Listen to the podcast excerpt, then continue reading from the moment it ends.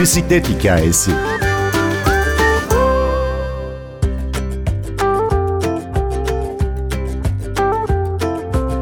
Japonlar okula yeni başlayan çocukları Hiroşima ve Nagasaki'ye götürür, kendilerinden önceki nesillerin onlar için, barış için yaptığı fedakarlıkları anlatırlarmış.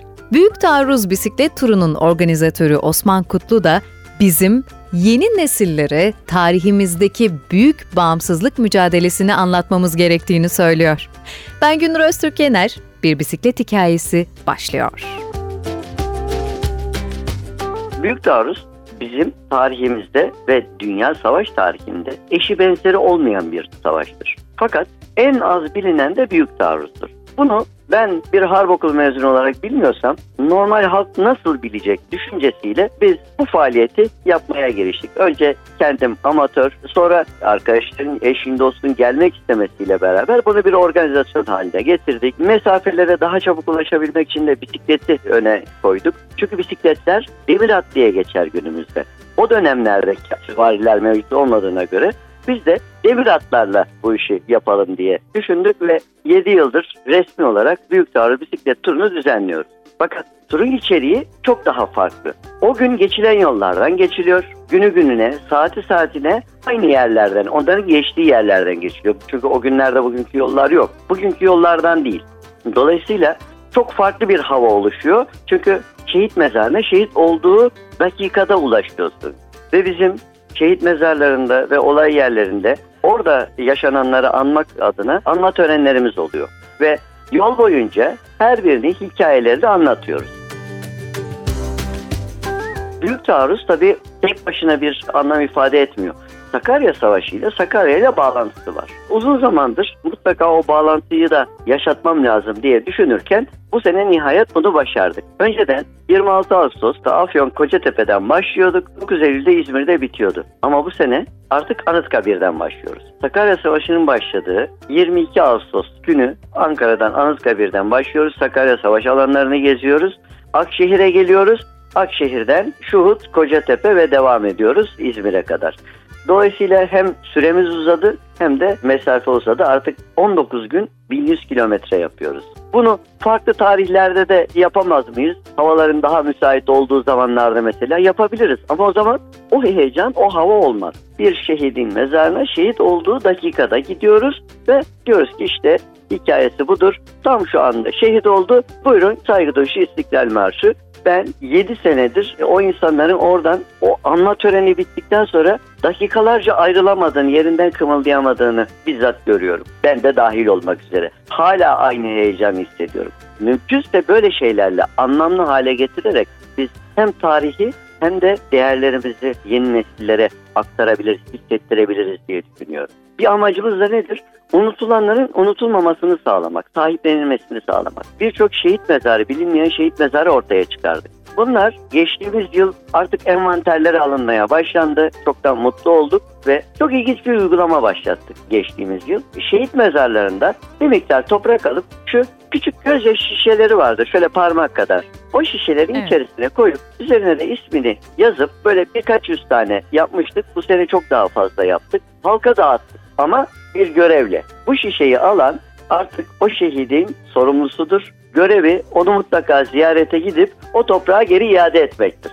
Bilmiyorum etkili olacak mı? Gelecek yıllarda nasıl bir etkiye sahip olacak ama şimdiden inanılmaz şeyler oldu. Hatta bir tanesini anlatmadan geçemeyeceğim. Kaplan muharebelerimiz vardır. Çok şehit verdik, çok ağır şartlarda yapıldı ama unutuldu. O şehitlere dair ne anlatım var, ne bir tabela var, ne bir anıt var, hiçbir şey yok. Kitaplarda da anlatılmaz. Oysa çok önemlidir orası. Uşak ve İzmir'in kapısı orada açıldı. Biz şimdi Turgutlu'da böyle oturduk akşam çadırlarda çadırlarda konaklamalarımız da askerlerin o günkü konaklamaları gibi. Çadırlarda konakladık. Bir genç kardeşimiz geldi bu paket servis yapıyormuş. İlgisini çekmiş sordu bize ne yapıyorsunuz falan diye anlattık. Aa, çok mutlu oldu. Gitti gitti bize birkaç tane meşrubat alıp getirmiş. Tabii çok e, hoşumuza gitti bu genç kardeşimizin bu şekilde davranışı. Ben ona dedim ki bu şişelerden bir tane al bakalım hadi sen de dedim. Çocuk şişeyi aldı baktı aa bu benim köyüm dedi. Aa ne güzel falan dedik. Aa ne tesadüf falan dedik. Sonra motoruna doğru gitti. Motoruna binemedi. Motorun öbür tarafına çöktü kaldı. Hüngür hüngür ağlıyor. Hepimiz şoktayız. Ne oluyor nasıl falan. Kaplangı'yı çekmiş. Kaplangı köyüne yüzlerce kilometre ötedeyiz. Kaplangı köylü bir çocuk geliyor orada. Kaplangı Dağı'ndan alınan şişeyi çek. Bir beş dakika o ağladı, biz ağladık. Böyle anlar yaşıyoruz. İnşallah bu çalışmalar, bu çabalar, bu emekler, günlerce o pedal çevirmeler bir neticeye ulaşır ve büyük taarruz ve o günlerde yaşananlar ki Büyük taarruzun en büyük özelliği bugün bizim nefes almamızı, şu konuşmayı yapmamızı sağlamasıdır. Büyük taarruz olmasaydı hiçbirisi yoktu. Dolayısıyla inşallah hak ettiği yere kavuşur diyorum. Çünkü dünya savaş tarihinde büyük taarruzun eşi benzeri yok.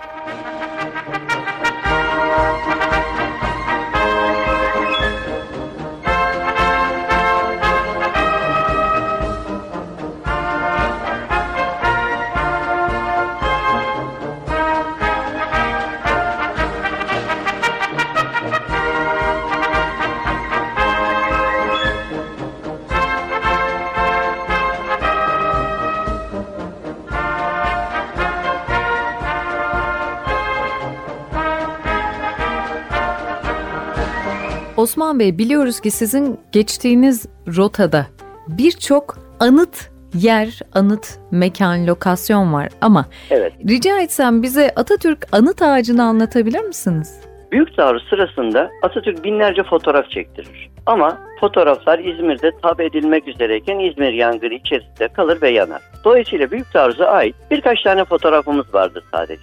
İşte Atatürk Anıt Ağacı bu fotoğraflardan bir tanesine ait. İsmet Paşa ve Asım Gündüz'le birlikte oturup bir harita üzerinde çalışma yaptıkları bir ağacın dibindeki resimdir bu. Bunu Uşak Müze Müdürlüğü uzun yıllar bu konu üzerine çalışarak bu ağacın yerini tespit etti ve burayı anıt ağaç olarak tescil etti. Atatürk Anıt Ağacı bugün eşme takmakta. Orada oturmanın keyfi anlatılmaz. Ama orada sadece onu Atatürk Anıt Ağacı'nı görmüyor.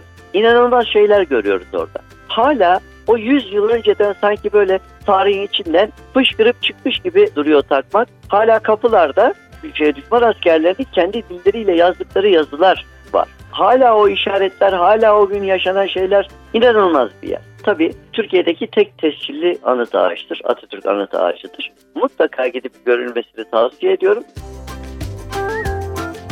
Osman Bey, sizler vaktiyle askerlerimizin belki ayaklarında çarıklarla yürüyerek ve bir yandan çarpışarak açtıkları yolları bisikletlerle aşıyorsunuz. Acaba bu tura katılanların hisleri nedir?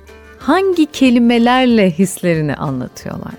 Bir tane örnek vereyim. Bana turdan sonra birkaç ay sonra bir arkadaş aradı. Ben turdan önce evet ülkemi seviyordum ama şimdi ülkeme aşık oldum dedi.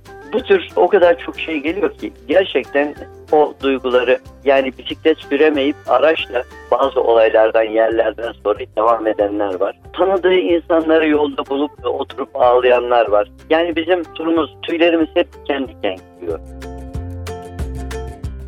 Eklemek istediğiniz bir not olur mu? Büyük Sağır bisiklet turu bir sembol, bir kıvılcım, bir işaret. Asıl olan büyük taarruz. Çünkü gerçekten büyük.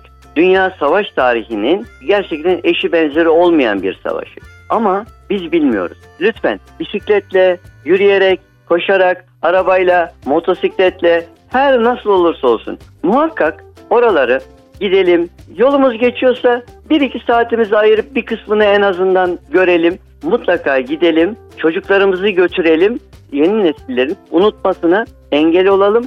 Çünkü bu şu anda bizim nefes almamızı, şu an şu konuşmayı yapmamızı sağlayan şey büyük taarruz. Başka hiçbir şey değil.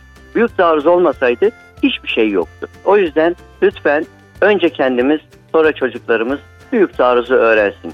Tek derdimiz bu. Demir atlarla yapılan 7. Büyük Taarruz bisiklet turunu Osman Kutlu anlatıyordu. Bisiklet sizin hikayenizin neresinde? Ben Günür Öztürk Yener, prodüksiyonda Ersin Şişman. Yeniden buluşmayı diliyoruz.